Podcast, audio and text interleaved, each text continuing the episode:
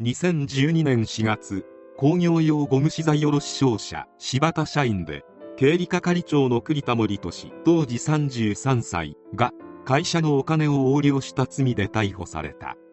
その額なんと約6億円栗田は会社が2005年に開設したインターネットバンキングの法人口座の責任者に命じられるとすぐに不正に手を染め以来数百回にわたってトトビング一等当選金並みのお金を自分の口座に送り込んでいた。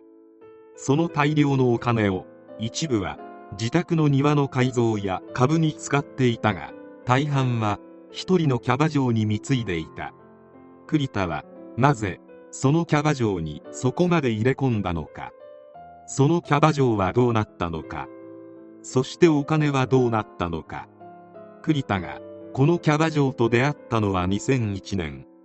亀有のキャバクラで当時20代だったキャバ嬢に栗田は一目惚れ。そこから週3回以上通い詰めた。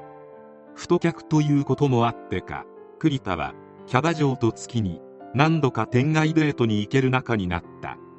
そして栗田が完全に惚れ込んでいるのを見計らってかキャバ嬢は突然私胃がんなのというショッキングな告白をする。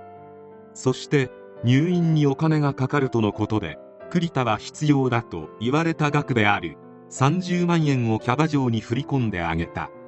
これに味を占めたキャバ嬢は要求がエスカレート。胃がんの手術が終わったと思いきやその後は私心臓病なの。脊椎損傷が見つかった。白血病だったことが発覚したなどと次々に新たな病名を言い出した。その度に栗田は多額のお金を振り込み続けたがさすがに栗田も一度面会に行きたいとお願いした。しかし私は無菌室に入っている。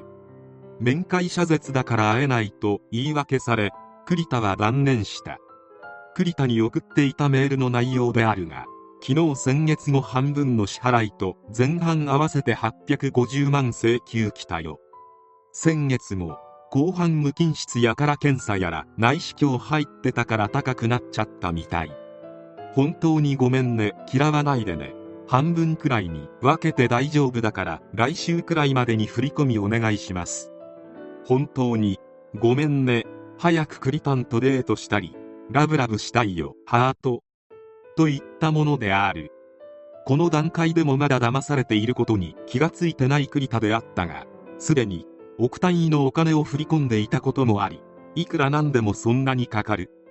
と疑問を持ち病院からの請求書を見せてほしいとメールにて連絡。するとキャバ嬢はお金を振り込んでくれないと命が持たない。疑われたら生きている意味がない。自決する。と返信してきたため栗田も諦めた。栗田が振り込んでいた額は2003から10年の7年半の間に総額6億円近くに達していた。キャバ嬢は笑いが止まらなかったであろう。しかし栗田からの振り込みはある日ストップする。2010年に会社に税務調査が入り栗田の横領がバレてしまったのである。栗田は観念し自首しようと考えた。しかしその前にやることがある。栗田は一目でも会いたいとメールで伝えたが1300万円振り込んでとの返信が来た。そして栗田は入院先と聞いていた茨城県つくば市の病院に出向き受付に尋ねたところそんな人の入院記録はないと言われた。この段階で栗田は自分が騙されていたことに気づいたのである。そして栗田はようやく警察に捕まった。不自然だとは思ったが当時は病気だと信じていたと説明したという。捜査関係者は信じられないと首をかしげた。当のキャバ嬢であるが胃がんや脊椎損傷白血病といった病気はもちろんなく至って健康。そして栗田からせしめたお金で西新宿の高級タワマンに住み贅沢三昧の生活を送っていた。ちなみに栗田は築25年家賃3万7000円のワンルーム暮らしである。肝心のお金は六本木でのホスト遊びなどの遊興費に注ぎ込まれておりほとんど残っていなかった。栗田が勤めていた会社が余裕資金として持っていたはずの数億の資金は一人のキャバ嬢によってきれいさっぱりなくなってしまった。インターネットバンキングを悪用し数億円を騙し取ったとして栗田を電子計算機使用詐欺罪で起訴。裁判にて栗田には懲役7年が下されることになった。裁判官から二度と同じことをしないようにと言われると栗田は小さい声で「はい」と答えた。キャバ嬢は病気を偽って金を要求していたことを認め栗田に対し「すみませんでした」と謝罪の気持ちを伝えた。しかし回収できる資金はほとんど残っていなかったため栗田は訴訟を取り下げた。キャバ嬢への刑事告訴の意思もないようだった。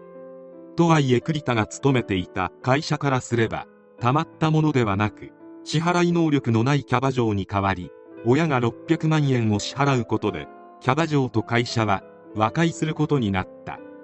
その600万円はキャバ嬢の父親の退職金だったという。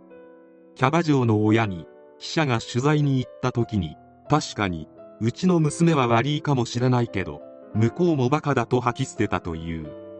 ごもっともである。額の大きさやあまりにバカすぎる栗田のムーブによって巷でとても話題になったこの事件。キャバ嬢は結局会社との和解金だけで済んだわけであるが横領した金を使っていたこともあり何かしら罪に問われないのかという声は多く上がった。もしキャバ嬢がもらっていたお金が横領したものであると知っていれば盗品等収受罪に問うことはできた。しかしキャバ嬢は横領されたものだとは知らなかったため結局何の罪にも問えなかったのである。恋は盲目とは言うがここまで見えなくなるものなのだろうか。健全な人間であれば最初の入院費30万円で気づきそうな気がする。しかし栗田は会社のお金を管理できる立場であり数億のお金を操ってキャバ嬢に見栄を張ることができた。あまり人生で女性にモテたことがなかったのか俺はこれだけの金を払うことができるんだぞという虚栄心を見せつけたかったのかもしれない。毎回思うが横領が発覚するときはすでに被害額がとんでもないことになってからのことが多い。大事な会社のお金をなぜそんな一人の人間に任せたりするのか。